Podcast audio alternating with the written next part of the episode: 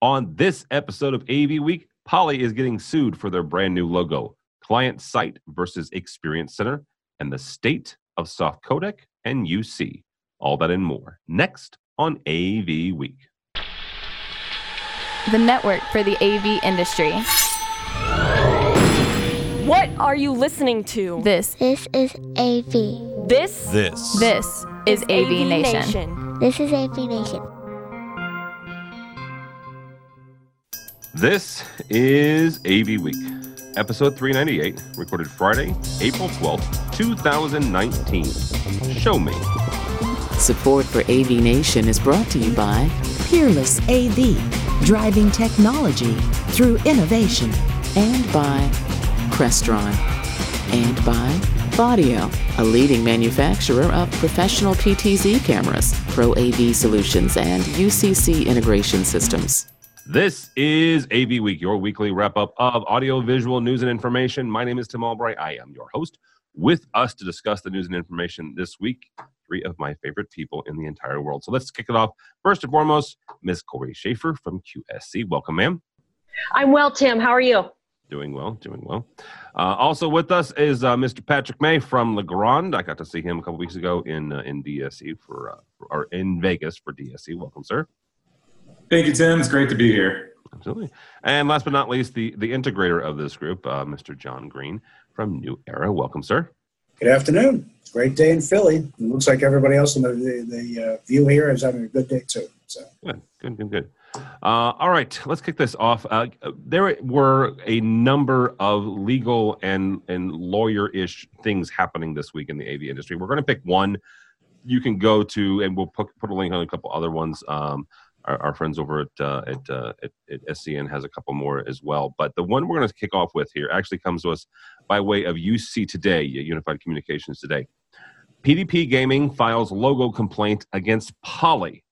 Really quickly, if you remember, Poly is the new Polycom and, and Plantronics uh, company. When Plantronics purchased Polycom a year ago, just at, at UC Connect, uh, or I'm sorry, Enterprise Connect uh, in Orlando in uh, in March, they announced the new name change. It is now Poly, which means many. Their logo, which according to Poly is representative of the old Polycom uh, Star conference phone. However, when you look at the um, logo of PDP, it's very similar. Now I haven't done this in a while, so so bear with me. But I'm going to try to share. Yeah, there we go. Share the share the the screen here if you're watching the video. Those are the two logos side by side. A layman, I am not a design artist. I'm not a graphic artist. Those are the same logos. All right, they just bottom line. Those are the same logos. There's no way around this. They they they both have the nice circle in the middle. They both have the three legs. According to PDP, which again is a gaming company, they have been developing this uh, since 28 since March of 2018. They've been using it in marketing materials since October of 2018. However, the U.S. government has a handy dandy website that you can go on and check trademarks. From our research, PDP does not appear to have trademarked this logo nor the, their name. Poly has. So, from a legal standpoint and a, a, a government trademark standpoint, it'll be very interesting to see how this all plays out. Uh, but Mr. Green, from from an integrator standpoint, new name, right? Uh, Yes. New, new connection. Does something like this distract, detract or distract from the everyday, you know, workings, or is it just something that Poly has to figure out, and, and you know, they'll they'll it doesn't impact you guys at all? uh, well, I can tell you, we got pretty close ourselves. The uh, the logo creations generally cause the issue.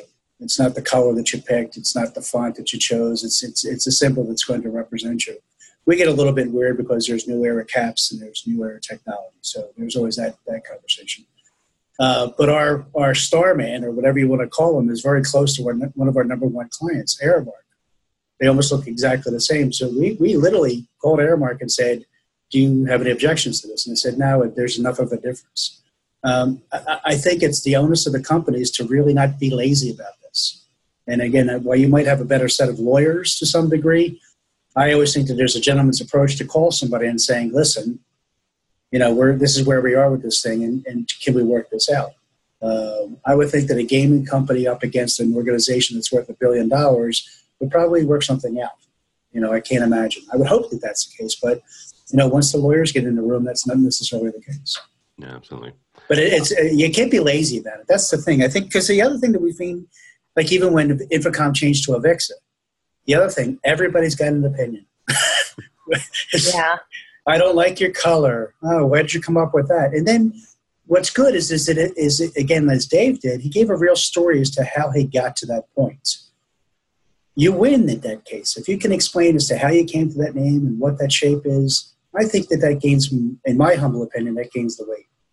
Yeah, I um, I was at Enterprise Connect. Uh, QSC was actually exhibiting right across from Poly, and so they did the announcement at the show, and it was a you know big unveiling. They made a big deal about it, and when I saw the logo, I I recognized it right away as their you know their phone, their their uh, you know their their tabletop phone, and um, thought right away that it was that. But I agree with with John that um, you know first and foremost, if you know, did they did they do their due diligence? I mean, were they were they lazy or did they do do the due diligence? And if they did do the due diligence, um, they should have picked up the phone and uh, asked um, it, you know, and just inquired um, and had did a gentleman's agreement or or or um, try to come to terms with this because there is no doubt these are the same logo you know so and the timing you know being different you know i mean pretty close together. So if so even though even if poly did trademark it before um, you, you know the gaming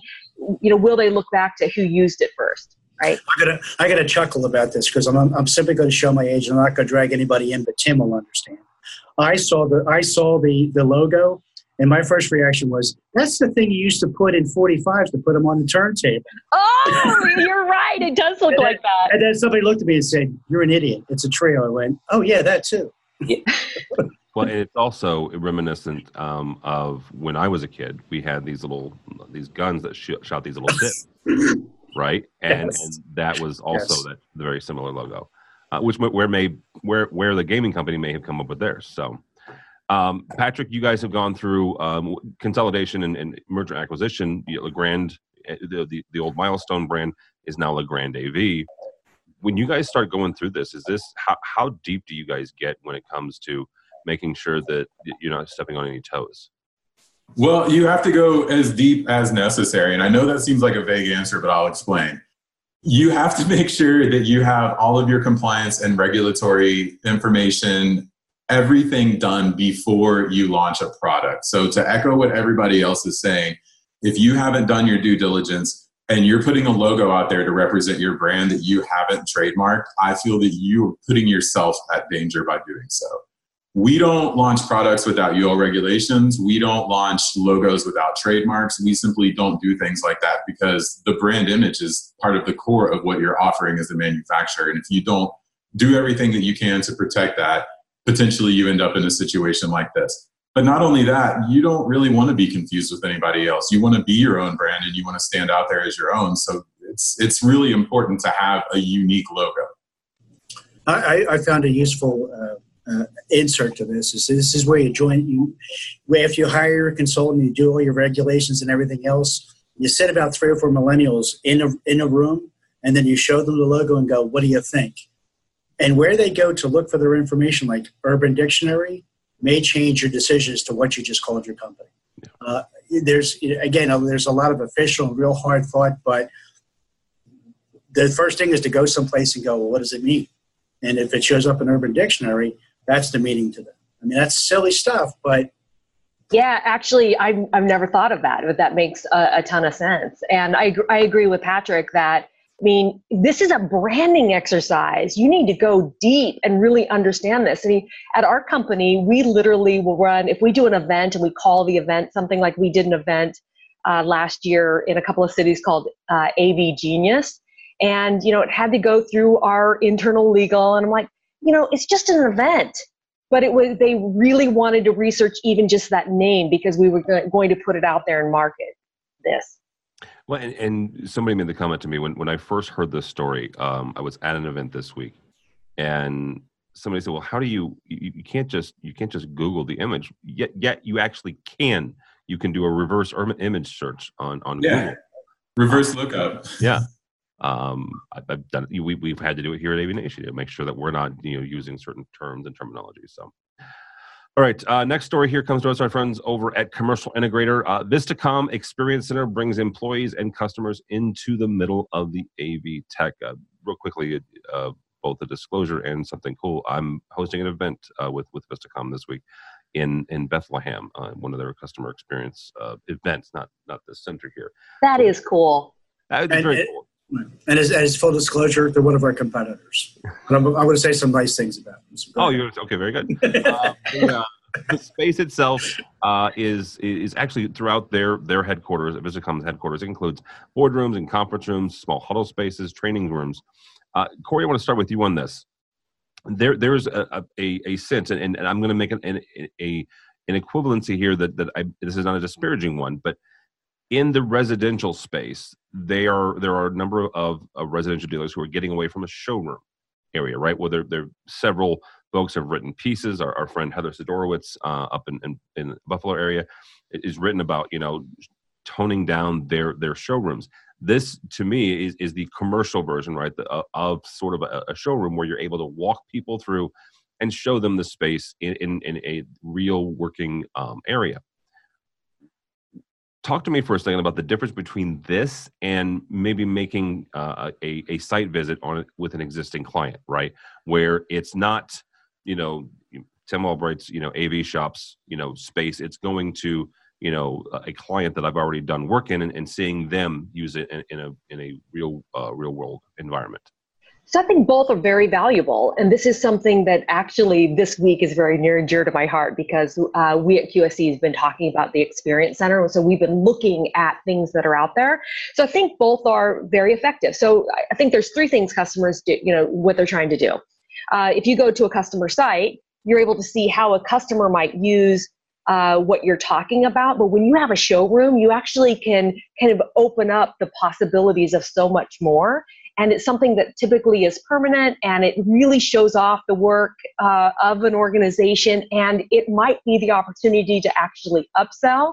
And i think this is a even though in residential we're seeing it as you say you know companies are going away from it I, I in retail they're all going showroom. I mean there are spaces where you walk in you can't even buy merchandise right? Because they're really just showing the experience and that's what they're doing here. And many manufacturers have been doing this for a long time and some integrators will take their client and fly them to the manufacturer's experience center so that they can see the, the breadth of possibility, if you will. So I think I think uh, experience centers have the have the ability to show more than just what maybe is being discussed, so the whole breadth and possibility. But visiting a customer site is definitely valuable. And then I think a third step is that customers often want to take that they talk to us about is they want to do their own proof of concept. So it's, it's these different phases, and it depends on um, who's involved in the decision making process, right? So you might have the um, C-suite go see something like a experience center, and then maybe a different uh, a person within the organization go to the customer site and then of course the the av team or the the technology team doing the proof of concept in their own location. So just different different set of customers and who we're talking with but all really valuable. Yeah and i think i think to echo what she's saying when you have people coming to your experience center you have different resources available there as well than you would potentially in a showroom or at a site visit we have engineering staff, product management, all of those people on site that can do a much better job at explaining our products, how they work, how they integrate with our OEM customers, how the end users can use them, anything along those lines. It's just a lot better. It's kind of like weak way to say it. It's a lot better experience to bring people to an experience center. But the reality is, is you do have all of those additional resources to back you up in the full sales motion. And Patrick, the uh, reverse is true. All those resources get the voice of the customer in real time. So that's incredibly valuable as well. Yeah, and that empathy helps us to make our products better. And there's really no price tag that you can put on that. Yes, we right. have an experience center for that, but we get 10, 15 years of customer empathy out of it. Right. Yeah, we're, we're, we're, taking a little bit of a different approach. I, I think the showroom idea is good. I think that the critical thing that Corey said is making sure that you're in conversation with the stakeholders. That you know, if you can bring them to the room and they can see. Uh, I just literally left about 15 minutes ago our Oculus room. We are going completely VR and AR for for those solutions. Uh, we're, we're actually uh, the third section of our building is being rebuilt for a variety of different. Uh, there's a little bit of office space. There's a little bit of a, a fab space, and we're, we're going to be recording it in the VR AR world to show you that we eat our own. You know, we're, we're taking our own medicine and doing it, but the intent is is that we this is a mobile operation, and we'll bring the experience to them. I think that's what's really going to be important. We have done this probably half a dozen times because it's that stakeholder that wasn't at the meeting and if we can bring to them the visualization of what they just said, every single time we get what I try to what we try to shoot for, and, and I think that that's what Vistacom is doing. That aha moment where they go, oh, or yes, that's oh, that does look stupid. We're doing it with VR and AR on a regular basis, and and, and it really does. And, and yeah, we've won we've we've won projects where they said, "You get me, you understand me. This is what I visualized." and it could be something as simple as you know a, a SketchUp or whatever it might be. But I think that the steps that Vistacom are making and the dealers that are making that's an important thing because it's going to really deliver a better product to the end user, and that's what I think we're all striving. Yeah, and I think I think to your point, John, as well as the point Corey made earlier, when you have all of those stakeholders involved and you have them all having a similar experience and seeing the same things, it's a lot easier to refine that conversation to meeting the customer's objectives rather than fitting what they think they want into their investment. So we, we've we've employed it on change orders, Patrick. I mean, in a situation where we've run into it and there's there's a problem, and you, are trying to well, what's the change order for? Well, showing them in VR and AR that you see the wall's not there. right, right. Or the, or the wall is there, and this is you know that or the ceiling is this high to people that are not on site, it saves time and energy. Well, not not only that, but it, it has like a critical component to it where it makes the conversation non-adversarial. It's yes. Arguing with the customer; it's the product showing what it's capable of, and then it kind of takes everybody out of it, and the mm-hmm. decision makes itself. So none of us have to sit there and argue with each other. It's just a right. great. And it does. The other, the other, the other dynamic, which is kind of strange, is who we're dealing with on a sales side or who we're dealing with on an engineering side is not a stakeholder. And they will often not carry that message to the stakeholder because I'm not going to get my rear end kicked. But you say, listen, let's let's I'll come to the meeting with you and we'll actually show it.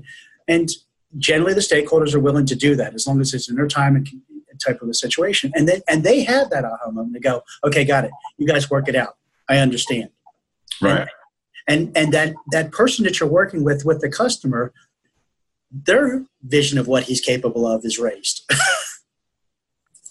yeah and it's it, that's a very that's very true and like i said it all kind of happens organically so none of us have to force the point and the customers love it because they don't have to argue back with their management either it's not a this guy's trying to sell me something it's a this is what this product does well and, you, and you're giving your clients you know that that ammunition by, by showing them that right um, John, real quick question, and this is more of a, a, technical question. So you're you're you're almost like virtualizing a, a, a spec. You're virtualizing a bid, right? We're, we're, virtualizing a bid. We're virtualizing an experience. Uh, I'm going to give a, a, really good example. We, this is this is actually we're going to roll this out pretty hardcore. This VR AR solution. Uh, somebody in Philadelphia has a couple million dollars, and they said, "Here, build me a beer garden. And I'm just using that term because it's basically an open space for a medical institution. They got this gigantic open space, and it goes, I want this to be called the X Gardens. And they've brought somebody in that's a designer that's using design thinking. They're going to sit down and we're going to sit in a room and going, well, I'm thinking. And they're going to go through the flare concept of this is what I'm this is what I'm envisioning. This is what I think. And maybe the and the, the donator will be there in the room and we'll be able to give them the Oculus and or put it on the screen and saying, is this what you're looking for? And it's going to just change the dynamic of it. And the other thing is, is that the partnership that occurs is, yes, they're working with us. They're giving us more information to settle on that type of a situation. So teaming up with a right, teaming up with an architect, teaming up with the design thinker, teaming up with the AV person, teaming up with the gardener. Yeah. And being they're like oh yeah the entire team and They're giving us pictures. So we are What's- literally going. It's, It's- a real experience. I mean, that's what you're delivering. The other thing is, it's exciting because the other thing that happens is it's taking us out of our space. Okay, Yeah. because we're going to go. Well, I put that big screen over there, but if you're sitting there talking about it, you put it up and going, you have the aha moment, going, yeah, that kind of looks stupid. Right, right, right. So everybody share. Everybody shares with the responsibility, and that's. I think that when, again, the end user product, or the end results are just more dynamic. Mm. Uh, all right, guys. Our last story here comes to us from our friends over at AV Magazine. Blue Jeans Networks has hit 100 million dollars in annual recurring revenue. Uh, quote unquote. The video conferencing and collaboration software vendor has increased usage by 62 percent year on year, which is an incredible jump. Um, says it's aligned with one of the hottest and fastest growing markets today. Uh, to give kind of context, according to Gartner, um, Zoom is the market leader in, in soft codecs. They're at $330 million uh, with annual revenue. That's estimated because they're not public yet. They're going to be public. But that's what they filed with, with Yeah. going public. Yeah. Um, Patrick, I'll start with you on this. Wh- where do you see this this market and honestly this kind of unified communications, this UC market going? Not just in soft codecs, but just in general. Where are we at with with this market? Well, I don't see any particular slowdown to this market. We're doing a lot more collaboration these days. We're using UC right now to record this. It's being as Uh, full disclosure, we're using Zoom. You know, right, right. And so I don't see this going away. It's something that I use every day. This is probably the fifth call that I've been on today uh, on the camera. So it's not something that's slowing down. We are seeing a little bit of, like, I guess, the micro environments of it where we're using it in our home offices and things along those lines, which I think is what's going to help to grow the codec businesses possibly a little bit more than the hardware side. all right, John, same kind of question. Where are we at? Uh, I always love the questions you ask because we just came out of a sales meeting yesterday that uh, soft codecs. We, we, we brought in our subject matter specialist for Zoom, and, and the reason for it was because we have our enterprise clients that's saying, okay, well, I got a Polycom infrastructure, but I still have Blue Jeans. I have this, and I want to bring in, and, and just this acceptance of soft codecs and stuff like that. And the scary part about it is that the clients are asking about it on a daily basis because the perceived ease of use. Uh, but you having 10 salespeople and three engineers in a room talking about a solution, there was a cacophony of confusion. I mean, because everybody knows just about a little to be dangerous. Um, but th- this is like the projectors. Soft codecs are going to rule. I, I use it, I, as, as Patrick says, I've been using Zoom for four years because it's the only thing that Pop Pop me understands. And every time I press the button, the damn thing works if they don't if everybody else doesn't get it it's not going to you know it's it's it's it's a shame. And blue jeans is a vital offer. I mean it, they've they've been around long enough. They put themselves into a good position a good base to grow their business. There's no doubt about it. Yeah, and I'm just going to chime in and say that uh, remote working also is is only going to continuously rise. And by being able to do video, you have uh, everyone is definitely more engaged. We all know when we have video on, we're not multitasking, we're not you know uh, doing other things, and it just changes the dynamics of the relationship. We uh, at our company we have two different platforms actually, but everyone is is um, really gravitating to Zoom because of the ease of use.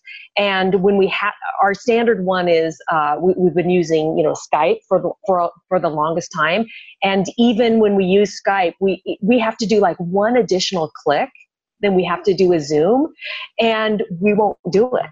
So, it's so um, annoying it's so annoying one additional click. But it really is because we have so many we have offices around the globe. We've got a ton of remote workers.